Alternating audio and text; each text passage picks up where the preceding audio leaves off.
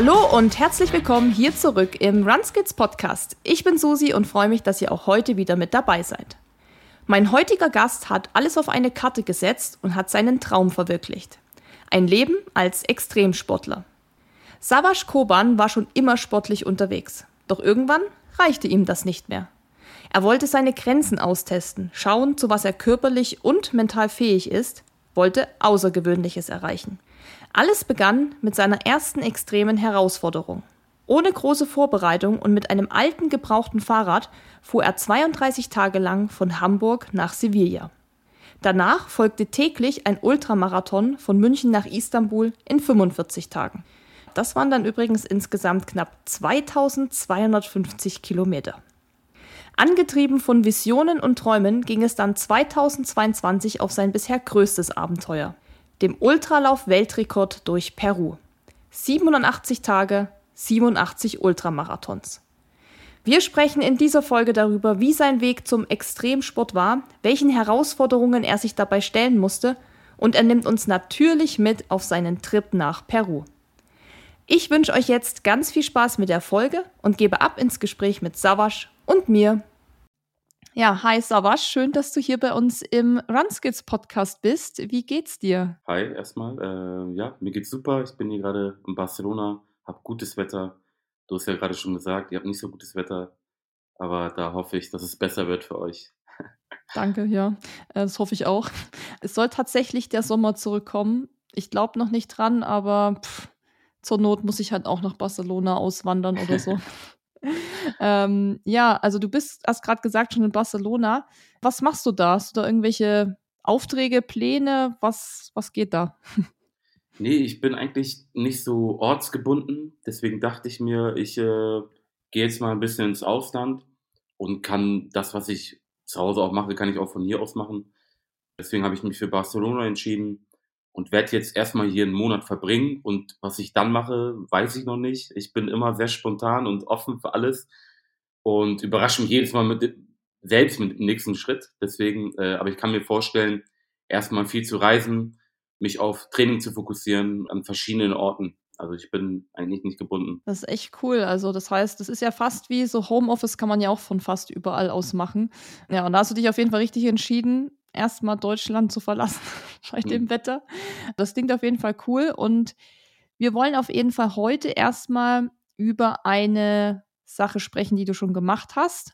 Und zwar bist du im November 2022 auf eines deiner wohl größten Abenteuer aufgebrochen. Und zwar bist du einmal durch Peru gelaufen. Und bevor wir da aber gleich drüber sprechen, wie, was, wo und warum und so und alles, Nimm uns doch gern erstmal mit auf deine sportliche Vergangenheit, weil du bist ja wahrscheinlich nicht auf die Welt gekommen und hast gesagt, so, ich laufe jetzt mal ein Ultra, sondern da gab es ja irgendwie einen Weg dahin. Wie sah der aus? Boah, also ich bin, seitdem ich denken kann, schon sehr sportverrückt gewesen und habe ja viele verschiedene Sportarten schon gemacht. Ich glaube, ich war schon sehr aktiv. Meine Mutter hat immer gesagt, äh, als du schon krabbeln konntest, da konnte man dich gar nicht mehr aufhalten.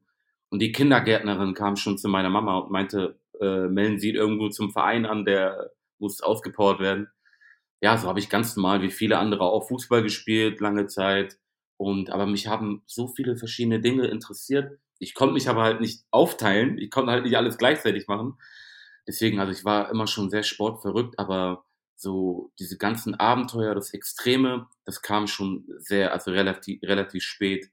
Bei mir im Leben war immer, der Sport war immer im Mittelpunkt als ich dann irgendwann in ein Alter kam, wo sich alle anderen halt ja, äh, ja Gedanken gemacht haben über die Zukunft, was mache ich nach der Schule, eine Ausbildung, ein Studium, da konnte ich mir nichts vorstellen. Also ich habe mich nirgends so gesehen und für mich war eigentlich immer klar, ich möchte mich verwirklichen.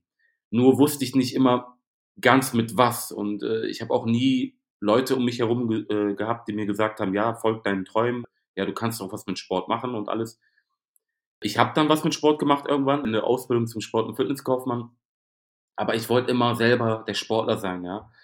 So hat das irgendwann angefangen, dass ich ganz spontan eine Idee hatte, wo ich mir ein gebrauchtes Rad gekauft habe und bin dann äh, sechs Tage später losgeradelt von Hamburg nach Südspanien, nach Sevilla. Und das war so, so ein kleines Abenteuer für mich, wo ich das für mich entdeckt habe. Und während der Reise dachte ich mir, okay, cool, das ist genau etwas für mich und ich habe das so lieben gelernt. Täglich die Herausforderung, das Abenteuer an sich. Ich, das war so ein Gefühl, jetzt habe ich das gefunden, wonach ich mein Leben lang gesucht habe. Ich weiß noch, ich war in Madrid, habe dann einen Freund angerufen und ihm dann gesagt, äh, ich möchte Extremsportler werden, obwohl das gar nicht als Extremsport gedacht war.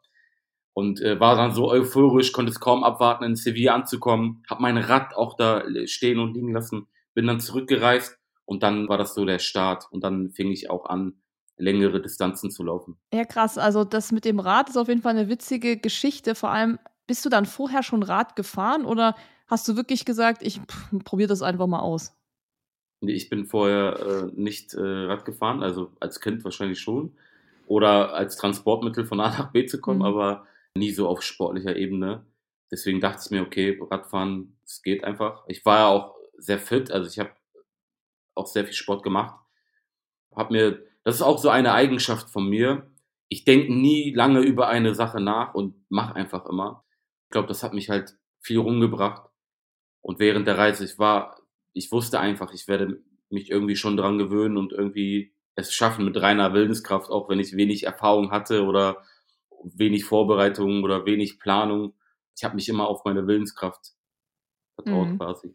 Du hast ja 32 Tage dafür gebraucht. Wie viele Kilometer bist du da so im Schnitt am Tag gefahren? Und was war das überhaupt für ein Rad? Also war das schon so was Rennrad, ein äh, bisschen sportlicher oder war das irgendwie so ein Tracking-Bike? Wie muss man sich das vorstellen? Genau, also 32 Tage bin ich gefahren. Ich habe mir da aber auch nicht irgendwie ein Ziel gesetzt, so schnell wie möglich anzukommen. Wie gesagt, das war nicht irgendwie als Extremsport gedacht. Das war einfach eine Reise. Ich habe oft früher so Raddokus gesehen, das hat mich immer fasziniert. Deswegen bin ich auch nicht den direkten Weg gefahren. Also ich bin so gefahren, wie ich irgendwie Lust hatte. Die Route habe ich mir so selbst erstellt. Ich plane das halt nie vorher wirklich ins Detail. Bin täglich so über 100 bis 200 Kilometer gefahren. Es war, ich habe ein ganz, also ein brauchtes Rad. Es war ein Trekkingbike, also gar nicht, äh, also viele haben sich auch im Nachhinein gewundert, wie hast du das so damit gemacht? Aber ging eigentlich. Ein paar Mal musste ich zur Reparatur während der Reise, aber ja, das ging auf jeden Fall. Ja, ich finde es cool, weil das zeigt ja auch so, dass man eigentlich gar nicht das krasseste Equipment braucht, sondern einfach nur so ein Wille und Leidenschaft und intrinsische Motivation, was zu machen. Und dann schafft man das eben auch. Also man muss jetzt gar nicht so mit dem krassesten Bike da losfahren. Finde ich auf jeden Fall schon mal eine coole Story. Du bist dir aber dann danach, du hast ja schon gesagt, das war so ein bisschen der Startschuss für deine Abenteuer und deine Extremsportgeschichten. Dann bist du ja noch mal jeden Tag einen Marathon von München bis nach Istanbul gelaufen in 45 Tagen. Und das waren, habe ich mir aufgeschrieben, so 2248 Kilometer. Wie lang, also wie war die Zeitspanne zwischen dieser Radaktion und dieser Marathonaktion? Also wann hast du gesagt, so jetzt habe ich Bock auf Laufen und mache jetzt genau das? Ich habe mein Rad in Sevilla gelassen und fing dann an, längere Distanzen zu laufen. Und das war so das, wo ich wusste, okay, das wird das nächste sein. Das Laufen war eigentlich immer schon da in meinem Leben. Seitdem ich Sport mache, war das immer schon ein Teil. Es war aber nie so das Hauptteil. Also ich war nie so der Läufer. Das Laufen war einfach immer da. Ob beim Fußballtraining oder beim Kampfsporttraining oder was auch immer. Deswegen fing ich dann halt längere Distanzen an zu laufen. Für mich war klar, ich möchte direkt weitermachen nach der Radreise. Aber die Lebenssituation, die ich damals hatte, hat es nicht so hergegeben, dass ich alles stehen und liegen lasse und dann direkt auf das nächste Abenteuer. Es war aber trotzdem, ich glaube, ein Jahr danach ging es dann halt auch los von München nach Istanbul. Ich habe da auch wieder die Route bewusst, bewusst nicht ins Detail geplant und bin auch nicht den direkten Weg gelaufen. Ich wollte halt viele Länder sehen, bin dann durch acht, neun Ländergrenzen gelaufen durch Südosteuropa. Für mich war bei dieser Reise, ich war halt noch nie in Osteuropa und der Weg war mehr das Ziel. Und Istanbul ist auch ein schöner Ort, wo man ankommen, ankommen kann. Ja, also das sind ja schon zwei ziemlich coole Projekte und das macht man ja auch mal nicht so nebenbei. Also gerade jetzt 45 Tage. Wie hast du das dann gemacht mit deinem Umfeld oder mit deiner ganzen Situation? Also hast, warst du in der Zeit in einer Festanstellung oder warst du freiberuflich, dass du dir das einteilen kannst? Weil da muss man ja viel Urlaub dann nehmen oder so oder unbezahltes Sabbatical machen, irgendwie sowas. Ja, ich war nach meiner Ausbildung war ich äh, freiberuflich. Also ich habe mich selbstständig gemacht als Personal Trainer. Wie gesagt, als ich dann diese Vision hatte nach meiner Radreise, war für mich klar, ich möchte das machen. Auch wenn ich noch nichts damit verdiene oder auch wenn es nicht danach aussieht, als wenn ich damit Erfolg, haben könnte. Aber ich habe das so geliebt, geliebt und äh, so meine Leidenschaft gefunden, dass ich bereit war, alles auf die Karte zu setzen. Das war dann auch eine Zeit, wo ich dann halt zwei, drei Gänge zurückschalten musste, finanziell auch, und habe wirklich alles darin investiert, ja, und habe dann, ich glaube, auch nach meiner Laufreise nach Istanbul habe ich dann auch meine Wohnung verloren und musste wirklich also noch mehr Gänge zurückschalten. Aber für mich war, ich war trotzdem reich an Vision, weil ich halt diesen Traum jetzt hatte. Und da war ich einfach bereit für oder es, ich habe mich auch nie beschwert in der Zeit. Ich dachte, okay, das ist jetzt meine Leidenschaft und ich glaube daran, dass ich irgendwann mal was damit erreichen kann.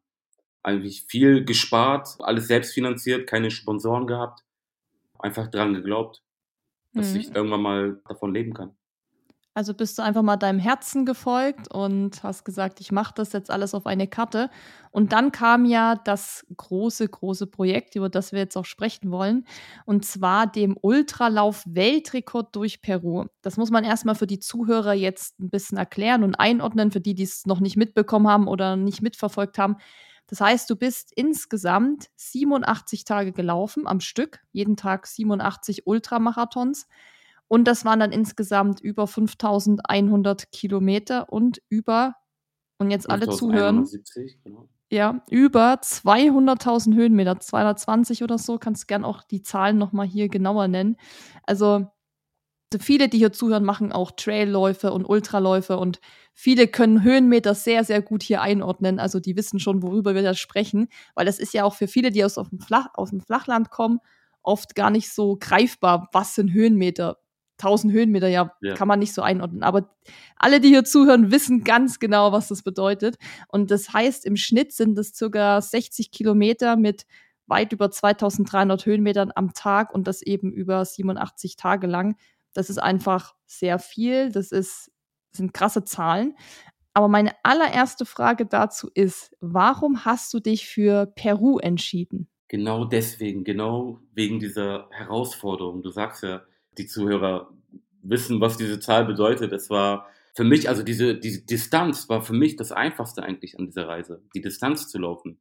Aber Bedingungen in Peru oder die Höhenmeter, das war die eigentliche Herausforderung, was viele auch nicht, zum Beispiel, äh, die sich damit nicht so auskennen und nicht so begreifen konnten. Aber nach meiner letzten Reise, wie ich immer sage, mit jeder Reise, mit jeder Herausforderung, so ist das Leben auch, wächst man und die Grenzen verschieben sich und für mich ist genau das ist der Reiz, etwas zu tun, was so unmöglich scheint für mich und es dann trotzdem zu wagen. Deswegen verschieben sich die Grenzen und ich würde jetzt nicht nochmal nach Istanbul laufen. Deswegen war für mich klar, ich suche jetzt die, eine neue Herausforderung und habe mal versucht, einfach grenzenlos zu denken. Ich habe mir wirklich die Weltkarte geöffnet und gedacht, okay, wo hätte ich jetzt die größte Herausforderung? Wie durch einen Zufall auch, mit, also ich habe mehrere Zeichen quasi bekommen, wie so ein Schicksal, kam ich auf Peru habe mich sehr viel damit befasst. Ich habe Bücher gelesen, ich habe Filme angeguckt, ich habe und war schon, ja, je mehr ich mich damit beschäftigt habe, desto besser hat sich das angefühlt. Dann war für mich klar, ich möchte das dort machen und ich möchte auch in Peru bleiben. Also ich möchte nicht durch mehrere Länder laufen, deswegen bin ich auch diese große Runde um Peru gelaufen, weil Peru so facettenreich ist. Du hast alles an klimatischen Bedingungen, alle Klimazonen, du hast Wüste, Hochgebirge, Dschungel, und dann dachte ich, okay, das ist perfekt für eine Herausforderung. Also das muss man für alle, die noch nie in Peru waren, also ich war ja schon da, ich bin ja auch durch Südamerika mal gereist, deshalb weiß ich eben, was da auf dich zukam, aber für alle, die zuhören, die das, die da noch nicht waren oder so, das ist halt wirklich sehr facettenreich und man hat eben von, wie du es schon auch gesagt hast, Sandstränden und Steilküste über Wüste bis schneebedeckte Berge, Wälder, Dschungel, hat man einfach alles.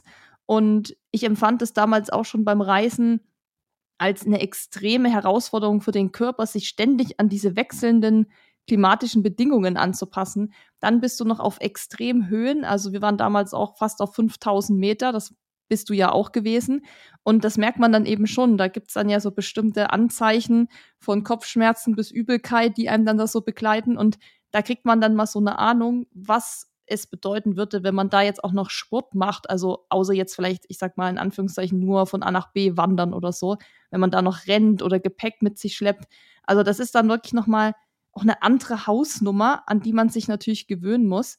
Und wie würdest du jetzt aber Peru aus deiner Sicht landschaftlich beschreiben. Was, was war das für dich? Was hat das für dich so eröffnet, was du da gesehen hast? Warum ich auch Peru gewählt habe, ich war auch noch nie in Südamerika.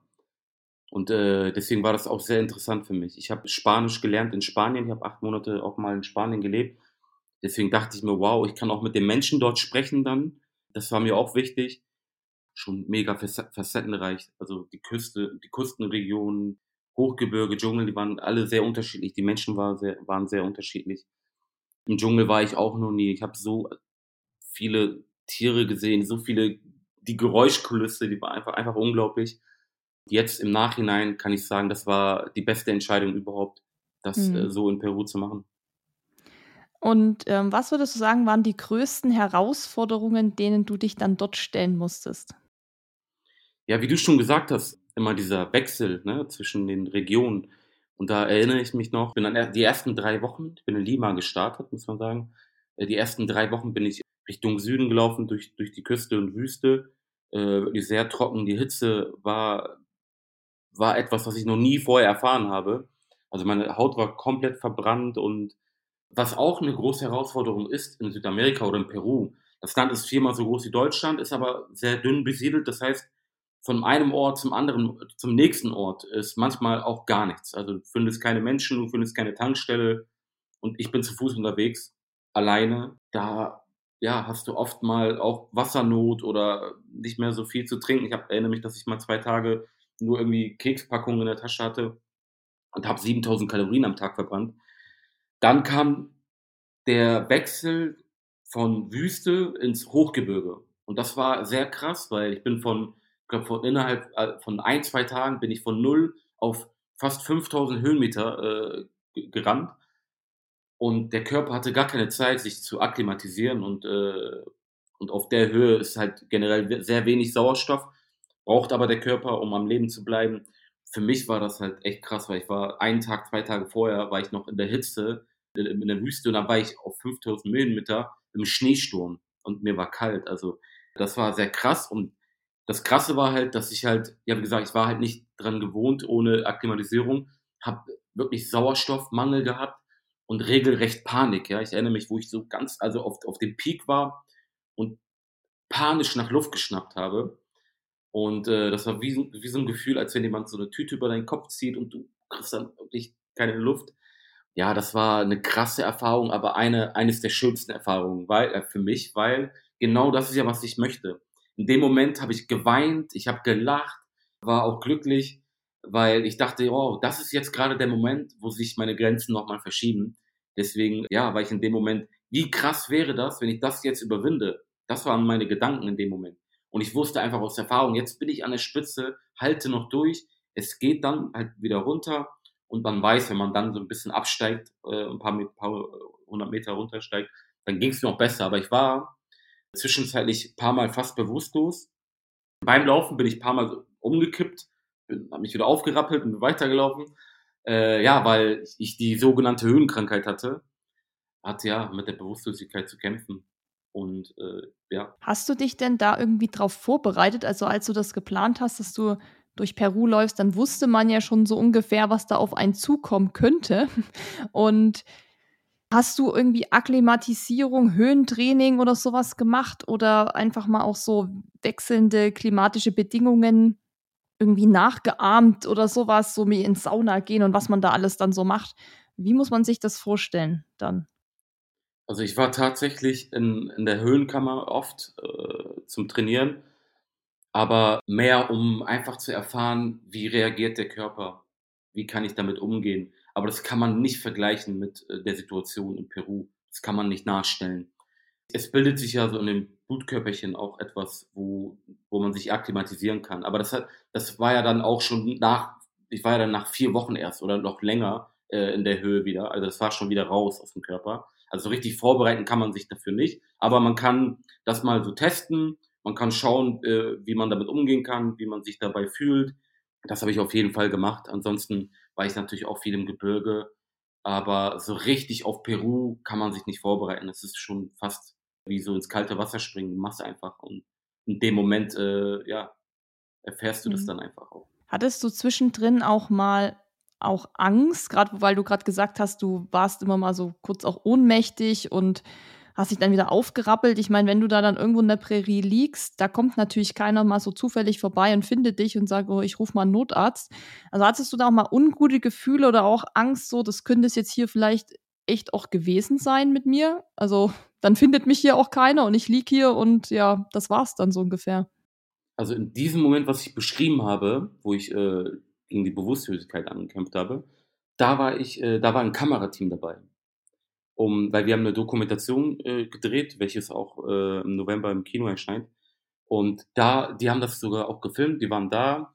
Ich habe aber auch sonst in Situationen, wo ich, ich, also die meiste Zeit war ich aber auch alleine. Als ein Kamerateam war für ein paar Tage da, für eine Woche, dann war ich halt wieder drei, vier Wochen auch mal alleine. Aber ich habe trotzdem ein GPS-Gerät dabei gehabt und falls was wäre, hätte ich auch einen Knopf drücken können und äh, hätte Hilfe bekommen.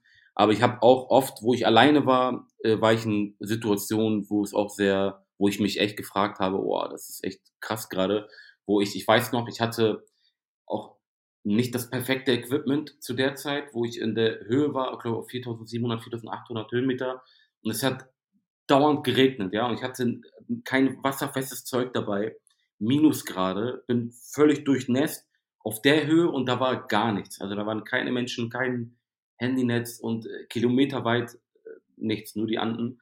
Und da war ich wirklich unterkühlt und das war meine Sorge. Ich so, was mache ich jetzt? Ich bin völlig unterkühlt. Wie wärme ich mich auf? Und da war es kurz mal, ja, schwierig. Und wie hast du dich dann da, also wie ging das dann da weiter mit deiner Unterkühlung? Also wurde es dann besser oder? Nee, ich bin weitergelaufen, weil ich mhm. einfach dachte, nee, ich muss jetzt irgendwo ankommen und habe gesehen äh, auf der Karte, äh, wenn ich jetzt noch länger mache heute, komme ich irgendwo an, in einem kleinen Dorf. Das war dann zum Glück so, dann kam ich irgendwo an und habe eine Unterkunft gehabt. Aber selbst da man muss sich vorstellen, wir, da haben die keine, keine Heizung oder was. Also auch in der Unterkunft ist es richtig kalt. Aber ich konnte mich mit ganz vielen Decken, mit auch einem Schlafsack und ganz konnte ich mich irgendwann so ein bisschen abkühlen, hm. aufwärmen. Quasi. Wie war das? Ja, wie war das dann, als du dann in dieses Dorf kamst? Das muss man sich ja wirklich so vorstellen, dass die ja überhaupt gar nicht so leben wie wir in der westlichen Welt. Also ganz Südamerika, wenn man da so in diesen ganzen einheimischen Dörfern auch vorbeikommt und so, das ist wirklich alles so ursprünglich, was die natürlich auch tragen, wie die, die haben ja auch Dialekte da, so, also mit Spanisch, das war auch immer schwierig, weil die wieder irgendwie einen Dialekt hatten. Und das ist ja wirklich eine ganz andere Welt. Und jetzt kommst du da als krasser Läufer mit Equipment oder so völlig durchnässt, äh, unterkühlt, in so ein Dorf reingerollt. Wie haben die Leute da reagiert? Also, die haben da wahrscheinlich gedacht, was ist denn das für ein Freak, der da kommt? Oder was ist ein Außerirdischer? Oder wie, wie war das dann? Also vom optischen her falle ich nicht so sehr auf, weil ich auch so dunkle Haut habe oder dunkle Haare Deswegen bin ich nie so groß aufgefallen, weil die Leute dachten, okay, ich komme auch aus Südamerika oder viele haben mich auch als Brasilianer eingeschätzt. Das war aber auch sehr ein großer Vorteil. Gerade wenn ich an ja, etwas schwierige Regionen war, war es auch besser, nicht so aufzufallen. Ich glaube, wenn ich da blond und blauäugig gewesen wäre, das wäre schon eher ein Nachteil auch manchmal. Deswegen vom optischen bin ich nicht auf, äh, aufgefallen. Aber mit dem Laufen haben die Menschen sich natürlich gewundert, weil die ihr eigenes Land auch sehr gut kennen und die dachten, wie kannst du das hier machen? Äh, es ist so, gerade wegen, wie gesagt, die Distanzen, wo es halt lange Zeit nichts gibt, ne? du läufst dann 150 Kilometer und da ist, ist unterwegs gar nichts so, ne? Und haben sich viele gewundert, aber. Aber die waren sicher alles sehr nett dann, oder? Wenn du nach Hilfe gefragt hast und Unterkunft. Auf jeden Fall. Ich erinnere mich noch, wo ich äh, im Gebirge war und da war auch weit und breit gar nichts ein, ein kleines Gebäude war, wo ein noch Licht äh, gebrannt hat und ich bin da einfach hin und habe geklopft und wollte einfach fragen, ob ich übernachten kann dort. Und äh, das war eine Schule. Das war eine Schule und da war eine Lehrerin mit ihren beiden Kindern und die haben da auch gelebt in der Schule. Es war aber auch äh, Ferien, Schulferien. Ich durfte da übernachten und ganz einfache Verhältnisse. Die haben keine Elektrizität gehabt, ganz wenig zu essen und äh, war trotzdem eine mega Erfahrung. Ich war halt einfach ein Teil davon. Und das war für mich ein schönes Gefühl, weil ich habe mich nicht fremd gefühlt. Ja, ich habe mich einfach wie, ja, wie einer von denen halt gefühlt. Und äh, solche Momente habe ich auch oft gehabt. Ja, das sind natürlich auch so Momente, wo, woran man sein Leben lang auch zurückdenkt. Und das ist ja auch das, was so ein Land dann ausmacht, wenn man das genauso kennenlernt, merkt man ja immer, wie krass die Menschen auch sind, also wie zuvorkommend, wie hilfsbereit und wie man da eben aufgenommen wird. Und das ist ja so das Schöne an auch solchen Abenteuern oder wenn man da auch mit Rucksack rumreist und eher so ein bisschen weg von diesen typischen Touristenattraktionen geht, sag ich mal. Aber jetzt nimm uns mal mit auf die Vorbereitung. Als du beschlossen hast, ich mache jetzt Peru, das steht jetzt fest, da kann mich keiner mehr dran aufhalten. Wie hat dann erstmal so auch dein Umfeld reagiert? Also Freunde, Familie, ähm, haben die dann gesagt, das ist ja gefährlich oder bist du irre, jetzt nochmal so ein neues Projekt? Wie war das für die? Ja, also ich habe türkische Wurzeln, ich habe eine türkische Mama und äh, für sie, sie hat das halt nie so verstanden. Ne? Also ist auch verständlich, wenn ich äh, ankomme und sage, ja, ich will jetzt Extremsportler werden und äh, habe das und das vor.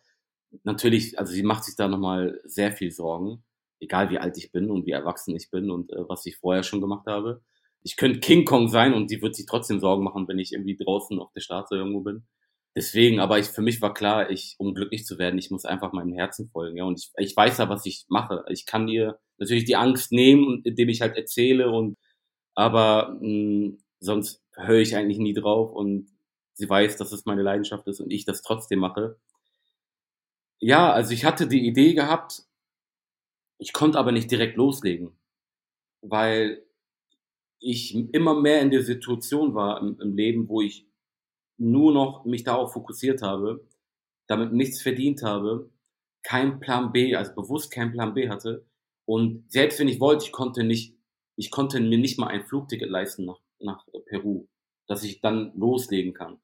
Deswegen war das so lange geplant und ich konnte, muss halt warten, bis ich irgendwie Sponsoren finde oder irgendwie die Möglichkeit bekomme, das zu machen. Das war eine sehr harte Zeit für mich weil ich war bereit, auch, äh, auch, auch äh, körperlich, weil ich bin eigentlich die das ganze Jahr über am Trainieren. Also ich habe nie irgendwie äh, Phasen, wo ich länger weniger mache oder also oder nicht trainiere. Deswegen bin ich bereit gewesen. Ich trainiere, also ich bin 200 Kilometer in der Woche gelaufen. Für mich war immer wichtig die Frage, wie regeneriere ich nach einem langen Lauf? Am nächsten Tag geht's ja auch direkt weiter. Das ist der Unterschied bei mir zu, zu einem Marathonläufer der trainiert halt für Tag X, ist dann bei 100 Prozent und will eine gute Zeit laufen, völlig verausgaben und äh, ja, danach fährt er dann nach Hause. Bei mir, ich muss jeden Tag performen, darf mich aber nicht völlig verausgaben, weil es am nächsten Tag weitergeht und ich die Tasche noch trage, ich vielleicht irgendwie nichts gegessen habe, kommt alles dazu. Deswegen war für mich immer die große Frage, wie regeneriere ich äh, nach so einem harten Lauf oder mit Kaloriendefizit und aber ich habe gelernt, der Körper, ja, je länger so ein Lauf läuft, der Körper, äh, desto mehr gewöhnt sich der Körper auch daran. Und äh, das meiste ist natürlich auch viel Kopfsache auch. Und für mich ist diese Reise immer und das Abenteuer, was ich immer plane, das ist mein Wettkampf, mein, mein eigener Wettkampf. Und in dem Modus befinde ich mich dann auch. Das ist wie so ein Schalter, den ich umschalte vor so einer Reise, wo ich dann sage, so, hör zu, Zawasch, es geht ab morgen los. Stell dich darauf ein, dass dir mal kalt wird, dass dir mal dass du mal hungrig sein wirst, dass du mal Schmerzen haben wirst und, und dann kann ich besser damit umgehen. Und ich vertraue halt auf darauf, weil ich auf, auf die Erfahrung, dass ich weiß, dass sich der Körper daran gewöhnen wird. Alles andere, was ich vorher machen kann, mit Vorbereitung, Training, das mache ich natürlich auch. Da, wie gesagt, bin ich sehr viel gelaufen. Irgendwann mal, ja, hatte ich dann die Möglichkeit, wo ich ähm, das Projekt dann angehen konnte und dann war es endlich soweit. Äh, und wie hast du das geplant auch mit deiner Verpflegung und deinem Equipment? Weil das hast du jetzt schon mehrfach angesprochen, mhm. dass da lange Zeit dann mal nichts ist, wo man irgendwie was essen kann. Dann hast du nur Kekspackungen dabei gehabt. Also hast du das im Vorfeld auch dir überlegt, wo kann ich vielleicht was kaufen? Oder vor allem ist ja auch die Frage, Peru mit Essen ist natürlich nochmal ganz anders wie jetzt in Deutschland wo es vielleicht auch an jeder Ecke hier einen Kiosk gibt. Und da gibt es dann noch Sachen, die man selber auch gerne isst, sondern das ist ja dann natürlich nochmal ganz anders. Also hast du dich damit auch auseinandergesetzt und gesagt, okay, ich, du hast ja auch schon gesagt, das Thema mit diesen Regenklamotten war auch so, dass du einmal komplett durchnässt warst und so, dass du da nicht so das Richtige hattest. Also war Equipment und Verpflegung auf deiner Agenda oder hast du gesagt, das gucke ich dann mal so spontan? Nee, ich habe mir vorher natürlich auch sehr den Kopf zerbrochen, weil ich dachte, wie mache ich das? Es ist jetzt ganz anders, als wo ich äh, nach Istanbul gelaufen bin. Aber wie gesagt, ich habe das unsupported gemacht. Das war halt auch die Schwierigkeit, weil ich musste das Nötigste, habe ich alles dabei gehabt, ja. Ich musste alles mitnehmen. Und so viel konnte ich aber auch gar nicht mitnehmen, weil, ja, beim, ich habe einen Laufrucksack gehabt und der durfte halt nicht zu schwer sein, weil ja beim Rennen das Gewicht, das zieht einen nochmal runter und deswegen musste ich schon wirklich auf jedes Gramm achten und äh, konnte auch nicht viel mitnehmen. Und für mich war immer klar, ich habe immer auf die Karte geschaut ne, und immer geguckt, wann kommt wieder was, wann. Natürlich habe ich mich da immer vorher, das wäre es auch gefährlich gewesen, vorher mal geschaut, wann habe ich wieder die Möglichkeit, wieder viel zu essen oder Wasser aufzufüllen. Und es ging halt immer. Gerade so. Ich war jetzt irgendwie nie, ich war glaube ich paar Mal in der, an der Küste, hatte ich oft die äh, Situation, wo es sehr knapp wurde, wo es einfach, wo ich einfach mal aushalten musste. Aber äh, sonst ging es eigentlich immer. Und ich habe einfach gelernt, auch mit wenig lange auszukommen. Also so habe ich mich aber auch vorbereitet. Ich habe lange Läufe auf nüchternen Magen gemacht. Und so lernt der Körper irgendwann äh, ja mit wenig Energie länger auszukommen. Daran gewöhnt man sich aber während der Reise auch nochmal. Und ja, das war die eine Sache. Und das Equipment da auch, ne, da hätte ich wenn ich das immer das richtige Zeug dabei haben möchte, dann hätte ich so viel mehr mitnehmen müssen. Aber ich habe mir versucht, irgendwie was zu planen, wo ich sage, okay, das kann ich noch im Gebirge tragen, aber auch im Dschungel und gleichzeitig auch dort. Deswegen, ich hätte nie alles mitnehmen können. Deswegen musste ich da irgendwie ein paar Abstriche machen. Deswegen kam es auch mal auch am Anfang, wo ich im Gebirge war, zu der Situation, wo ich aber nicht das richtige Equipment hatte. Und da war mir klar, nee, das geht auf keinen Fall. Da brauche ich auf jeden Fall anderes Zeug. Ja, spannend. Und wie hast du das mit der Route gemacht? Hast du die im Vorfeld akribisch geplant oder war das dann wie bei all deinen anderen Abenteuern auch so, ja, so grob mache ich dann hier lang und dann schaue ich mal? Hast du dann in dir so Tracks auch gebastelt, die man sich dann auf die Uhr lädt oder wie ging das dann? Oder hattest du eine klassische Landkarte dabei? Wie war der Plan da? Also ich mag es gar nicht irgendwie alles ins Detail zu planen. Gerade bei so einem Abenteuer kommt es eh immer irgendwie anders, als man plant. Und äh, ich wollte mir auch gerne alles offen halten. Für mich war aber eine Sache klar, ich wollte die große Runde laufen in, um Peru und ich wollte durch alle Regionen laufen. Das heißt durch Wüste, Hochgebirge und Dschungel. Das war äh, für mich klar. Und ansonsten habe ich nicht ins Detail geplant, aber ich habe natürlich grob eine Route gehabt, aber es kam auch oft vor, dass ich die Route auch mal geändert habe während der Reise. Mhm. Auch sehr spontan alles so ein bisschen und mal gucken, wo einem so die Beine hintragen. Dann hast du dich vorbereitet. Okay, dann war klar, okay, das nehme ich so grob mit. Verpflegung, okay. Und dann ging es am 13. November 2022 in Lima los. Nimm uns mal mit so auf die ersten Tage. Also, wie hast du dich dann so gefühlt, als es dann endlich soweit war? dass es endlich losgeht und du jetzt deinen Traum verwirklichen kannst. Wie hat sich das so angefühlt und wie lief es dann so auch erstmal? Ja, jetzt gerade, wenn ich daran denke, ich so Flashbacks, also unglaubliche Erinnerungen. Ich weiß, ich kam an, es war alles so noch ganz neu alles für mich. Wie gesagt, ich war noch nie mal, äh, nie in Südamerika und dann äh, dort zu sein. Die ersten Tage war ich da, habe ich mich um ein paar Dinge gekümmert, wie SIM-Karte geholt und dann geht's, ging's aber am am Sonntag war das dann, an einem, an einem Sonntag, ging es dann zum Platz. Also für mich war klar, ich fange ich an zu laufen am Plaza del Mayor, das ist im Zentrum der Stadt. Da fange ich an zu laufen und da möchte ich auch wieder ankommen. Und ich glaube, ein, nein, einen Tag vorher war ich am Platz nochmal und äh, stand dann da und dann ist mir alles hochgekommen. Dann dachte ich mir, dann habe ich erst realisiert, dass es morgen losgeht. Davor die ganze Reise dorthin, und die Ankunft, da, hab ich, da war ich irgendwie in so, in so einem Zustand, ich habe das noch gar nicht realisiert.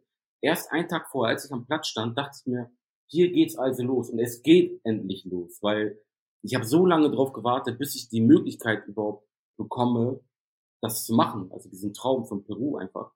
Dann habe ich auch, ich stand dann da, habe dann Tränen bekommen, weil ich dann erst wirklich auf einmal realisiert habe, es geht los, es geht morgen los. Ja, am nächsten Tag stand ich wieder auf dem Platz und äh, ja, das war dann der Start. Let's go, ne? Ja, let's go. Und dann bist du erstmal losgerannt und dann denkt man sich so, okay, jetzt äh, mache ich das mal. Und Ziel war auch wieder auf dem Platz, oder?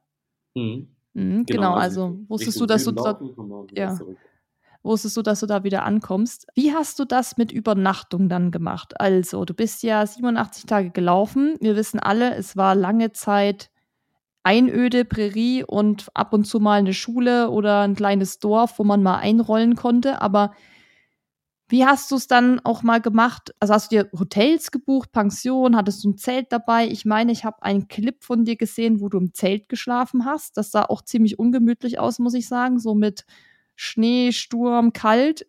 Wie sah das aus? Also ich habe die meiste Zeit draußen übernachtet, weil es auch, wie gesagt, nicht anders auch ging. Ne? Und, aber ich habe auch gerne draußen übernachtet. Das war aber immer überall anders. In der Wüstenregion, in der Küstenregion habe ich gar kein Zelt gebraucht. Ich habe keinen Tarp gebraucht, weil es so trocken war und es gab keinen Niederschlag. Ich konnte einfach unter freiem Sterne quasi schlafen. In meinem Schlafsack, Isomatte. Und konnten mir quasi einen Platz aussuchen. War dann irgendwo in der Wüste ganz alleine. Das war dann auch ganz, äh, ganz einfach. Aber jetzt im Gebirge zum Beispiel, da habe ich dann ein Zelt gebraucht, da habe ich also ein 500 Gramm einmal ein Zelt gehabt ja, das war dann natürlich dann nochmal anders. Ansonsten, wenn ich auch mal die Möglichkeit bekommen habe, irgendwann äh, in einer Unterkunft zu schlafen, habe ich das natürlich auch gemacht. Aber wie gesagt, die meiste Zeit habe ich draußen übernachtet.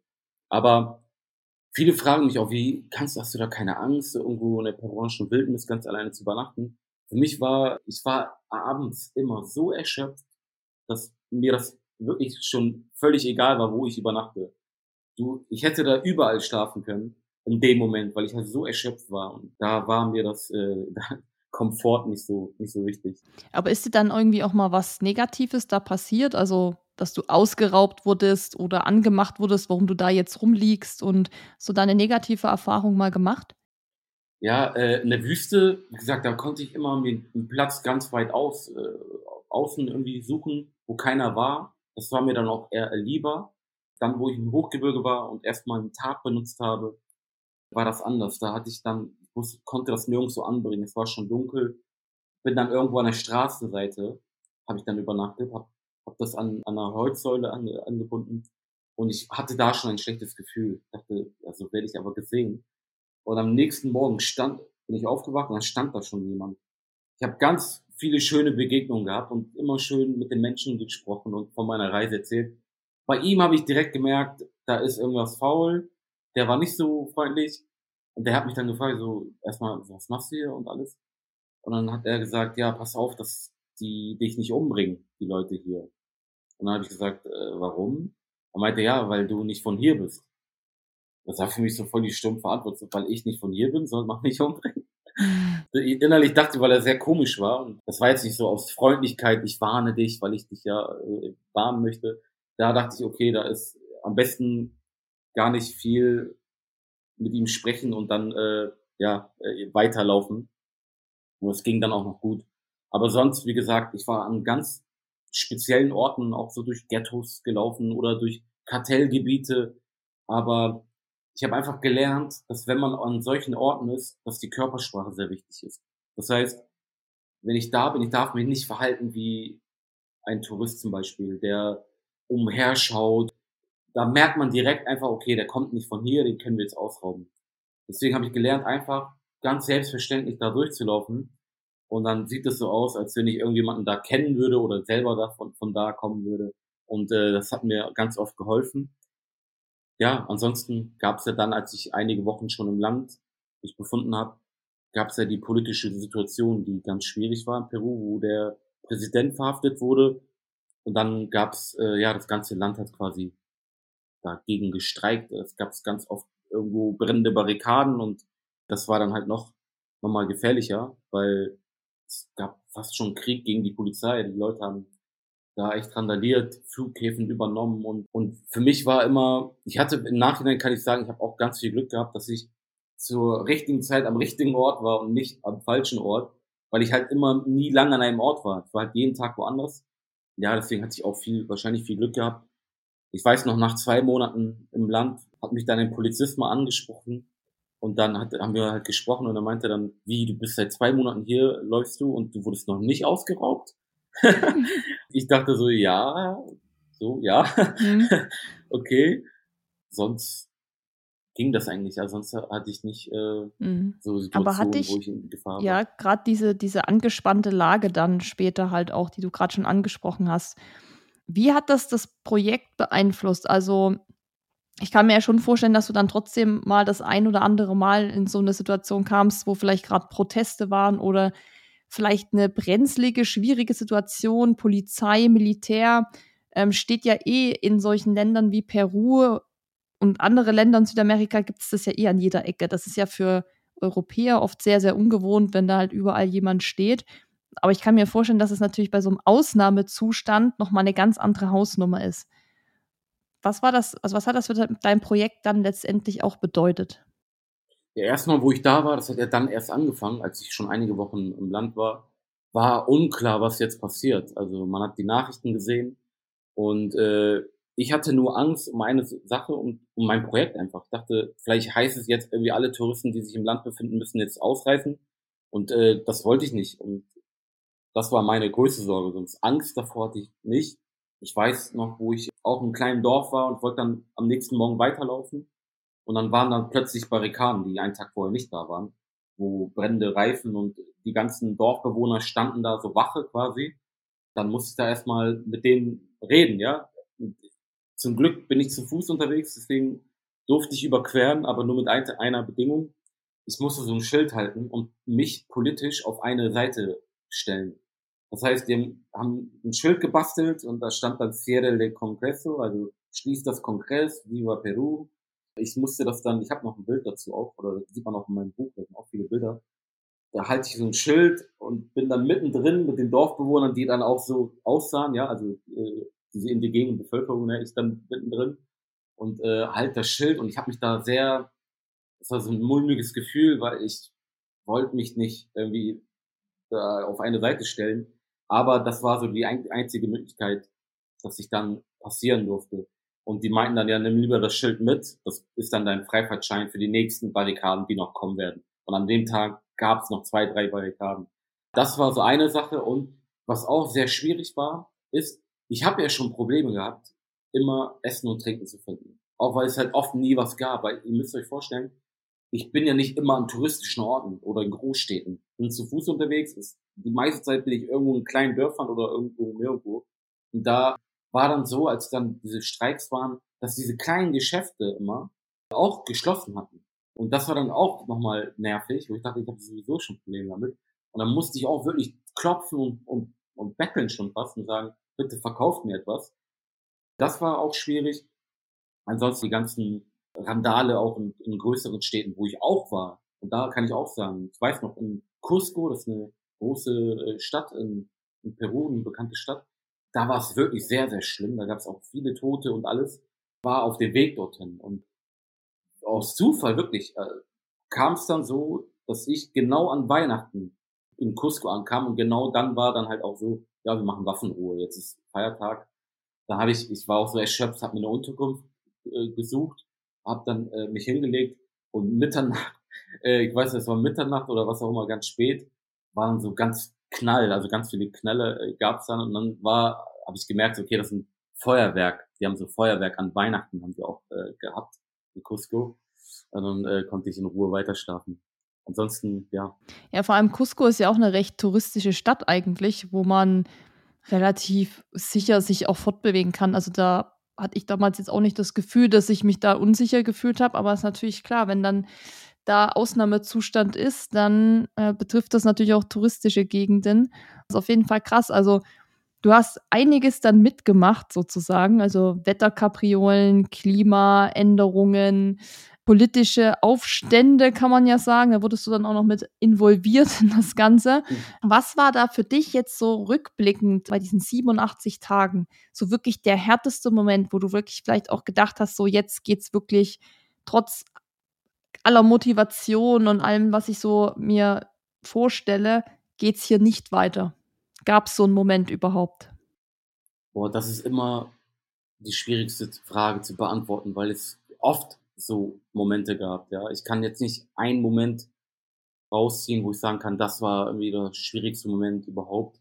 Ich habe jeden Tag gab's jeden Tag jeder Tag war anders schwer und es gab oft Situationen, wo ich mich gefragt habe, was was mache ich hier eigentlich überhaupt? Und ich glaube, jeder Ultraläufer oder Extremsportler kennt das, ja. Also, dass man sich fragt, was mache ich hier und äh, äh ist ja klar, ne? Also ich habe ich weiß ja, warum ich das mache und ich konnte die Frage auch schnell beantworten und ich schaffe das ja auch wirklich aus reiner Willenskraft und aber manchmal war ich in so Situationen, wo ich gefragt habe, okay, das ist echt krass gerade. Gerade auch, wie gesagt, diese lange Distanzen, wo ich irgendwo nirgendwo war, ja, das, da habe ich mich auch oft gefragt, was ist das überhaupt hier so möglich? Komplett alleine. Ja, aber egal was war, egal wie schwierig die Situation war, ich habe es halt immer überwunden und immer geschafft und immer an, an mein Ziel gedacht. Ja, ich habe immer diese Bilder im Kopf gehabt von und das war das Schöne an dieser Reise war, ich war ja schon am Ziel am Anfang.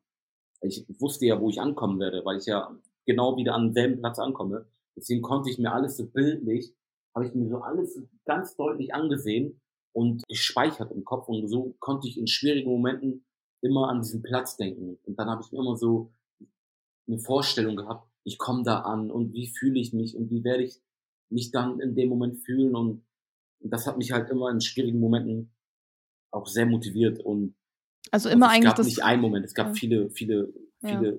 schwierige Momente. Also eigentlich auch so das große Ganze immer im Blick behalten, wofür man das halt auch macht und warum man sich dann teilweise eben auch da mal durchquälen muss. Aber prinzipiell muss man ja sagen, muss es dir ja schon noch Spaß machen, ähm, weil sonst könnte ja. man ja gar nicht überhaupt so weit gehen und sich auch, sage ich mal, so Sachen antun wie Schilder halten, die ein politisches Statement ähm, draufstehen haben. Also das muss ja schon auch irgendwo, abgesehen von, von der Herausforderung, die du suchst, ja auch Spaß machen. Und ja. was war das so für dich? So, was waren die schönsten Momente auf diesem Trip? Wie gesagt, das war auch der Grund, warum ich das so lieben gelernt hatte damals auf meiner Fahrradreise, weil das alles, was ich an Erfahrungen gesammelt habe während der Reise, war alles positiv. Ja, es war immer dieses, dieses Erfolgserlebnis jeden Tag, also diesen Tag geschafft zu haben. Das hat, das war, es hat was mit mir gemacht oder auch die ganzen schwierigen Momente. Ich war immer so, auch während der Reise in Peru. Ich dachte mir, okay, irgendwann werde ich wieder zu Hause auf der Couch sitzen und dann genau an diesen Moment wieder zurückerinnern. Und das sind halt auch immer die schönsten Momente, im Nachhinein dann auch. Aber für mich ist, ich habe das so lieben gelernt, dass die Zeit, das habe ich letztens auch mal gesagt, dass die Zeit zwischen den Abenteuer sich einfach anfühlt wie warten auf das nächste. Also jetzt ist einfach nur, ich bin im Kopf schon wieder beim nächsten und kann es kaum erwarten. Und wenn das der Fall ist, dann ist das halt einfach 100% Leidenschaft ich liebe einfach das Ungewisse auf so einer Reise. Du weißt nicht, also auch geschweige denn, was ich da alles sehe und äh, was ich so entdecke, ist einfach dieses Ungewisse. Du weißt nicht, was kommt und was passiert. Und ich finde das halt mega spannend und mich halt als Menschen hat das auch sehr verändert, weil ich auch oft einsam war oder alleine bin. Die meiste Zeit, da hast du ganz viel Zeit zu reflektieren. Also das ist wie so eine, ich sag immer so eine lange, schmerzhafte Therapie, das hat auch mich menschlich sehr verändert. Oder auch oft, wo ich halt nie viel zu essen hatte oder das, man lernt alles zu schätzen, ja. Das, äh, das ist unglaublich. Also als ich dann wieder in Deutschland war, so einen guten Kaffee wieder zu trinken oder beim Bäcker ein belegtes Brötchen zu kaufen oder in den Supermarkt gehen zu können und da ganz viel Auswahl an Produkten zu haben, das war für mich dann so nicht mehr normal. Also es war, man lernt einfach vieles zu schätzen einfach alles, was damit zu tun hat, ist einfach perfekt für mich. Und deswegen, und ich sag auch immer, das, was ich mache, das kann man nicht äh, ohne Leidenschaft machen. Das, das kann man nur mit Leidenschaft machen. Sonst würde man das gar nicht schaffen, weil es ist ja nicht nur das Körperliche, es ist viel mehr Kopf, Kopfsache. Es ist nicht mal das, nicht nur, dass man mental stark sein muss oder ein starkes Mindset haben muss oder eine gute Einstellung, man muss das halt wirklich lieben, was man da tut, sonst würde man das nicht schaffen, egal wie fit man ist.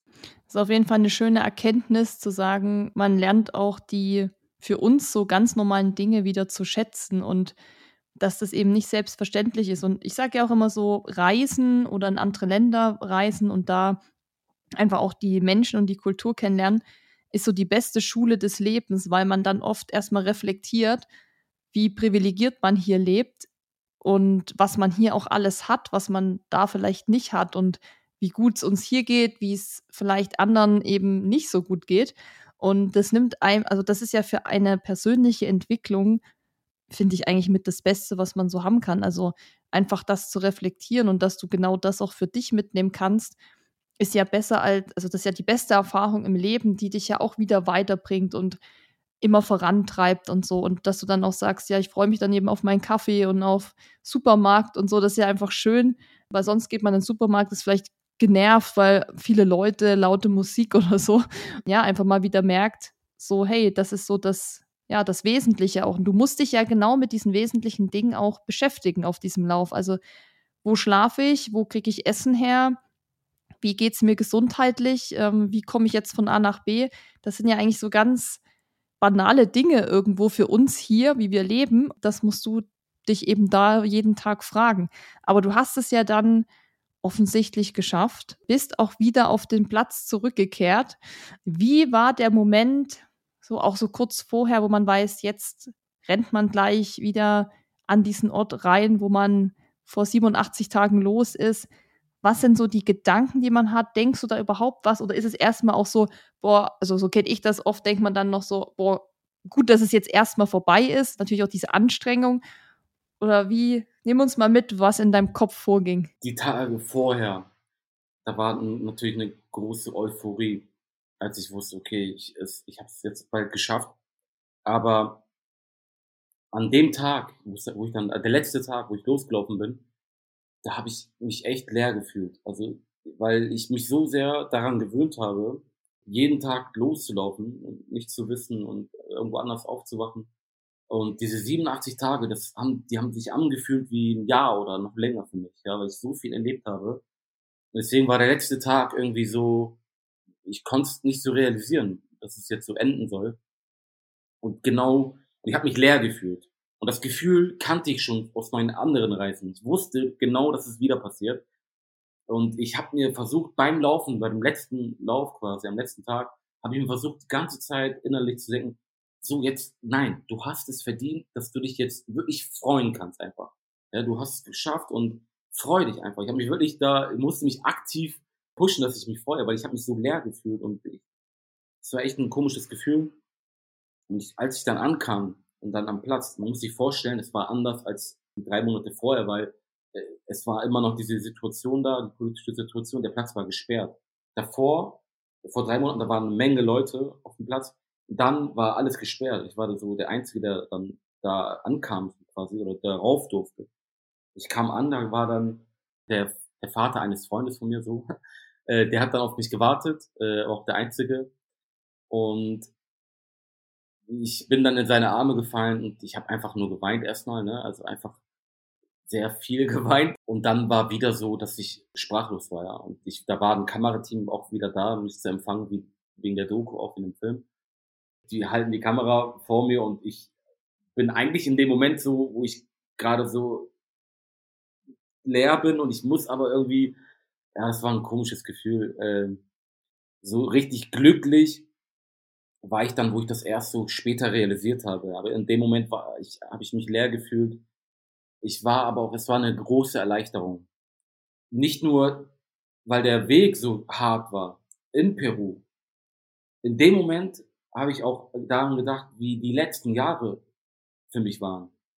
Wie hart das war, wo ich, äh, weil ich in dem Moment, als ich am Platz ankam, ich weiß nicht warum, ne, habe ich einfach das Gefühl gehabt, ich habe jetzt was geschafft.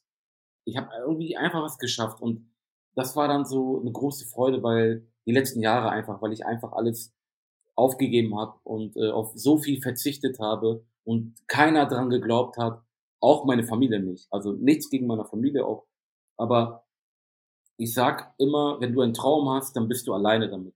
Weil auch nicht deine Mama oder deine Schwester, niemand kann in deinen Kopf reinschauen und keiner kann sehen, was du siehst. Keiner kann sehen, wie groß die Vision ist, wie groß, wie sehr du etwas willst, wovon du so angetrieben bist. Deswegen, also ich war wirklich alleine damit. Und als ich dann auch alleine auf diesem Platz war fast, dann war das ein Moment für mich, genau diesen Moment wollte ich erleben.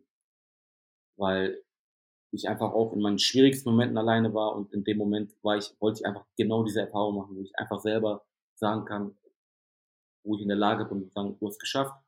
Für mich war in dem Moment, das wird jetzt irgendwie etwas verändern. Das wird jetzt irgendwie etwas verändern. Deswegen war das auch so eine Riesenerleichterung, weil ich habe mich ehrlich gesagt auch die letzten Jahre, es ist meine Leidenschaft und ich habe das auch alles gerne gemacht, aber es war manchmal auch so schwierig, wo ich mich selbst unter Druck gesetzt habe, ja, und äh, wo ich dann auch mal schlaflose Nächte hatte, wo es halt, wie gesagt, es war halt wirklich sehr, sehr schwierig, weil, wie gesagt, auch die Familie das nicht so verstanden hat. Mhm. Um da mal auch was zu erzählen.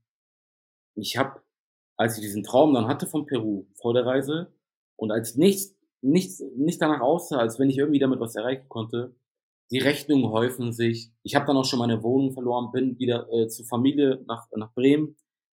Ich habe immer daran geglaubt, ich wusste, weil ich habe das so klar und deutlich immer gesehen. Also mein, meine Ziele einfach. Und wenn du etwas so klar und deutlich immer siehst, dann zweifelst du gar nicht daran. Du glaubst daran und es fängt an, zur Realität zu werden in deinem Kopf. Es passiert schon in deinem Kopf, noch bevor es überhaupt passiert. Deswegen habe ich immer daran geglaubt und ich war immer geduldig. Ich dachte mir, egal wie lange es dauert, irgendwann mal werde ich es irgendwie damit schaffen, wird hartnäckig bleiben. Aber die Familie hat das halt nicht gesehen. Die haben dann gesagt, okay, wir haben keine Geduld mehr, aber gib auf. Gib deinen Traum auf. Es sieht einfach nicht danach aus, als wenn du, als wenn du es schaffen würdest. Wir wollen einfach, das ist auch nett von denen gemeint. Die, die dachten einfach, okay, der, der, der muss Pfandflaschen sammeln oder Pfandflaschen abgeben damit er sich hier draußen was zu essen holen kann. Wie kann er dabei glücklich sein? Aber das haben die nie verstanden. Im Nachhinein, wenn ich jetzt mit meiner Schwester spreche, ich habe ihr gesagt, ey, ich habe mich, habe ich mich jemals beschwert in der Situation? Habe ich jemals gesagt, oh, es ist so blöd? Nein, ich habe das alles gerne gemacht und alles auf, also gerne verzichtet, weil ich wusste, es ist für etwas. Aber es hat, ihr habt es mir schwierig, schwierig, schwierig gemacht, ja, weil ich schon wirklich mir selber echt unter Druck gesetzt habe, und das kam dann noch dazu. Also man kann sich ja auch schon vorstellen, wie das für mich war. Und äh, das hat mich aber auch angetrieben, ja. Das hat mich auch noch mehr motiviert. Und das ist das, was ich auch meine. Man ist alleine mit diesem Traum. Und es hat mich nur noch mehr angetrieben. Auch jetzt beim, bei der Vorbereitung im Training. Ich habe so hart trainiert, kam nach einer harten Trainingseinheit nach Hause und habe mich auf die Couch gesetzt, was gegessen und ich habe mich schlecht gefühlt. Ich habe angefangen, schlechtes Gewissen zu bekommen, weil ich mir dachte, warum sitzt du jetzt hier? Mach weiter. Also das hat mich halt nur noch mehr motiviert. Und wie gesagt, das alles war hier drin und in dem Moment, wo ich ankam in, in Lima, war das halt so eine Riesenlast, die äh, aus meinen Schultern gefallen sind und und in dem Moment habe ich einfach das Gefühl gehabt, ich habe es jetzt irgendwie geschafft. Irgendwas wird sich jetzt verändern. Ich weiß noch nicht was. Ich weiß immer noch nicht, ob ich irgendwie damit wirklich Erfolg haben werde. Aber ich habe ich hab ein gutes Gefühl.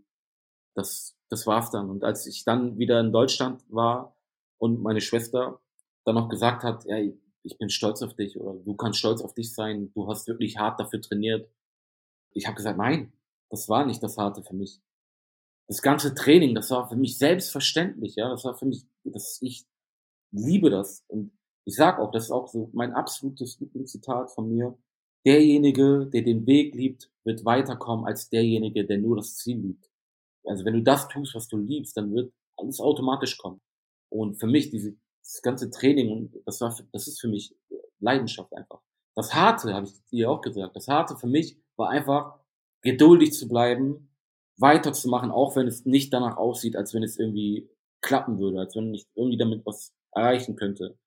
Das ist so, also was für mich der Gamechanger war, was ich auch so als Tipp geben kann den Leuten, war eine Erkenntnis, die ich ganz spät in meinem Leben hatte, ist eigentlich was ganz Einfaches so, dass Erfolg eigentlich eine Entscheidung ist, ja, dass jeder Erfolg haben kann. Und für mich war so, was ich realisiert habe, ich dachte mir so, wie, warte mal, ich, wenn ich hart arbeite, hart trainiere und geduldig bin und auf meine Zeit warte, dann kann ich auch Erfolg haben. Dann dachte ich, ja, okay, nichts leichter als das, das mache ich. Das nehme ich gerne in Kauf. Ich kann verzichten, mal eine etwas härtere Zeit haben. Das ist auch eine Form von Disziplin. Auf ein Leben zu verzichten, was du jetzt leben kannst, für ein Leben, was du dann haben kannst. Und jetzt sitze ich hier in Barcelona und lebe meinen Traum quasi. Hab gestern jetzt auch, ich, äh, gestern habe ich auch so einen Moment gehabt, wo ich äh, saß irgendwo im Restaurant, einfach geweint habe, ja, wie jetzt gerade auch. Weil ich einfach das immer noch nicht realisieren kann. Man muss verstehen, das ist alles noch sehr neu für mich. Es ist alles nicht lange, also das, diese Situation, die ich mit der Familie hatte, das war noch letztes Jahr. Deswegen bin ich immer noch so, wo ich einfach unglaublich dankbar bin und aus Dankbarkeit jetzt gerade auch diese Tränen habe und deswegen, ich bin einfach unglaublich stolz, dass ich diesen Traum quasi beschützt auch habe, ja, vor anderen und dann einfach weitergemacht habe. Und für mich, ja, jetzt rede ich so, als wenn ich schon das Größte schon geschafft habe, das stimmt nicht. Für mich ist das aber schon das, was ich immer wollte, ja, dass ich einfach das, was ich liebe und das machen kann und verglichen zu meinen, zu dem, was ich noch vorhabe, fange ich gerade erst an, ja. Ich habe ganz große Visionen, bin aber trotzdem sehr dankbar, jetzt in der Position zu sein. Jetzt habe ich ganz viel geredet und tut mir leid. Nee, sehr gut. Also, das ist genau, ja, also das hast du alles mega gut gesagt und ich fühle da vieles auch von. Ich glaube, das ist sehr inspirierend auch für viele Leute, die zuhören, gerade einfach immer auf seinem Weg zu bleiben und sich quasi auch nicht von dem, was im Außen passiert, irgendwie beeinflussen zu lassen. Das ist ja was, was auch vielen schwerfällt und was einem selbst auch oft schwerfällt, weil man natürlich dann trotzdem, wenn wahrscheinlich auch deine Eltern oder deine Schwester oder wer auch immer mal was sagt, man nimmt das ja trotzdem mit und denkt vielleicht mal drüber nach und denkt, vielleicht haben die dann doch recht oder so. Also es ist ja immer auch gar nicht so leicht, wirklich seinen Fokus zu behalten und nicht nach rechts und links abzudriften und vielleicht dann doch sich irgendwie abbringen zu lassen von seinem Weg. Und ich finde es schön, dass du deine Geschichte da auch geteilt hast und auch wirklich mal so quasi so hinter die Kulissen uns mitgenommen hast, von wegen, ja, da musste ich eben auch mal Pfandflaschen abgeben und äh, musste wieder bei meiner Mutti auf dem Sofa schlafen, so ungefähr, ähm, um dann halt trotzdem meinen Weg zu gehen. Und das ist ja oft so dieser Weg zu deinem Ziel, wo auch immer das Ziel ist, das weiß man ja noch nicht, ist halt oft steinig und wer weiß, wie oft du noch Höhen und Tiefen erleben wirst und wie oft du denkst, boah, jetzt keine gute Zeit, aber dass man halt immer dran bleibt und halt das große Ganze nicht aus den Augen verliert. Und das ist ja im Prinzip, ja, wie im Ultralaufen auch. Da geht es ja auch die ganze Zeit so. Es läuft ja nie glatt. Es läuft ja nie über 100 Kilometer, 200, 300 einfach perfekt. Und da muss man halt immer auch, genau wie du, das Ziel vor Augen haben und sagen, okay, ähm, dieser Zielbogen oder dieser Platz oder wo auch immer ich ankomme, ist das, wo ich hinkomme. Und so mein Motto ist ja auch immer, immer einfach weitergehen. Immer weitergehen, egal was ist, was passiert, du gehst einfach weiter. Immer einen Schritt vor den anderen. Und das ist ja im Leben auch so, egal was jetzt passiert. Es bringt jetzt auch nichts zurückzublicken oder zu weit nach vorne, sondern du musst doch gucken, was ist jetzt und jetzt muss ich einfach weitermachen. Ich glaube, dass da deine Geschichte eben ähm, super inspirierend und motivierend für ganz viele auch ist, die jetzt zuhören ja, vielleicht auch eine schwere Zeit durchmachen oder vielleicht auch nicht wissen, wo sie im Leben hinwollen. Und es gibt ja verschiedene Richtungen in der Arbeit, im Sport, im Privatleben, weiß man ja oft vielleicht nicht so richtig, was, was will ich eigentlich. Ja, ich finde es mega cool, dass du dein Ding einfach durchziehst von, also ich sage immer so, solche Leute muss es einfach auch mehr geben, die einfach ihre Träume ver verwirklichen, weil du hast ja auch nur das eine Leben. Du lebst ja für dich und nicht für andere und deshalb äh, ist es absolut also ich kann nur sagen, ich finde es mega geil, wirklich. Ich kann es auch absolut nachvollziehen, das, was du so beschreibst oder was du so fühlst, weil genauso geht es mir auch, sobald ich irgendwie draußen bin und da meine Ziele verfolge, da fühle ich auch so, genau das ist das, was ich will und das, was ich kann. Da kann man schon gut einschätzen, okay, wo kann vielleicht meine Reise hingehen? Ich bin auf jeden Fall gespannt, wie es bei dir weitergeht. Ich weiß nicht, hast du schon Du hast ja gesagt, du hast viele Visionen im Kopf und sowas und sitzt jetzt in Barcelona. Aber hast du jetzt schon konkrete Pläne, was vielleicht als nächstes kommt? Ja, äh, ich habe natürlich viel Zeit gehabt in Peru, wo ich ganz oft alleine war, um viel nachzudenken. Und dabei sind ganz viele verrückte Ideen entstanden. Und für mich, wie gesagt, ist immer dieser Reiz immer wichtig. Ja, ich würde jetzt nicht nochmal durch Peru laufen oder ähnliches. Deswegen, ja, möchte ich etwas machen, ja, wo sich die Grenzen jetzt wieder verschoben haben. Ich möchte noch länger unterwegs sein. Also ich möchte noch viel länger unterwegs sein und an ganz verschiedenen Orten der Erde und quasi die Erde zu meinem Spielplatz machen. Deswegen habe ich eine ganz große Idee, so etwas, was es noch nie gegeben hat. Und äh, ich kann es noch nicht verraten ganz, weil es entsteht gerade erst so in der Planung ganz grob. Wird dann wahrscheinlich nächstes Jahr nach Sommer irgendwann erst losgehen. Aber hm, wir haben ja jetzt eine Dokumentation über die Peru-Reise gemacht und ein Buch ist ja auch raus von mir, äh, Trail der Träume. Wird dann mit der nächsten Reise auch wieder etwas entstehen. nee, ich wollte kurz überlegen, ob ich es verraten kann schon, aber noch nicht. Nee, ich kann noch nicht verraten, aber das wird auch wieder was kommen und mhm. ich möchte die Leute einfach auf die Reise mitnehmen, weil das ist halt, das ist das Schöne daran, was ich an Social Media mag. Ich bin halt viel alleine und es ist halt wie mein Tagebuch, ja. Und ich habe halt auch gesehen, dass es viele Menschen inspiriert. Ich habe so viele Nachrichten bekommen von Menschen, die auch so etwas machen wollten, aber nicht den Mut hatten vielleicht. Und dann haben die gesehen, okay, ich, man kann es schaffen, ja. Ganz oft Nachrichten bekommen, dass dann viele dann auch etwas gewagt haben. Und das ist für mich das Größte. Ja. Ich möchte irgendwann zurückschauen und sagen können, ja, ich habe viele Menschen inspiriert und darauf möchte ich, möchte ich stolz sein. Allgemein möchte ich nie ankommen zu der Sache nochmal. Ich möchte immer das Gefühl haben, auf einem Weg zu sein, ja. Ich, äh, deswegen, und ich möchte nie etwas bereuen, nicht getan zu haben. Deswegen, äh, ja, ich glaube, ich habe noch sehr viel vor mir und freue mich auf die Zeit. Ja, ich bin auf jeden Fall gespannt. Ich werde das verfolgen und ähm, freue mich auch auf den Film, der dann, das hattest du anfangs, glaube ich, schon erwähnt, im November, meine ich, rauskommt. Wo kann man den denn dann sehen? Also es wird eine Kinopremiere geben durch Deutschland. In allen großen Städten werde ich sein. Genau eine Kinotour, dann halt ein Kinoprogramm. Und anschließend dann auch im Streaming wird es auch äh, zu sehen sein. Okay, also äh, checkt das alle aus, verfolgt das ab November für alle, die hier zuhören, die lieben auch ähm, Laufbücher und Lauffilme. Also das Buch gibt es ja auch, das könnt ihr, ich kann das hier alles verlinken in den Show Notes, da packe ich das mal alles rein und dann könnt ihr euch einen coolen Lauffilm angucken.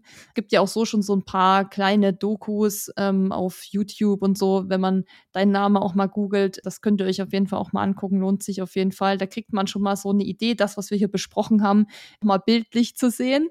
Gerade das, was so mit den Wetter und Klimabedingungen so angesprochen hast, das sieht man oft in diesen kleinen Clips auch ganz gut. Also für alle, die das jetzt nochmal so im Nachgang sich angucken wollen, das lohnt sich auf jeden Fall. Und ja, ich würde sagen, vielen Dank für das äh, wirklich sehr inspirierende und motivierende Gespräch. Und es war wirklich sehr spannend. Also ich könnte dich noch 50.000 andere Fragen fragen, aber ich glaube, das sprengt dann irgendwann den Rahmen.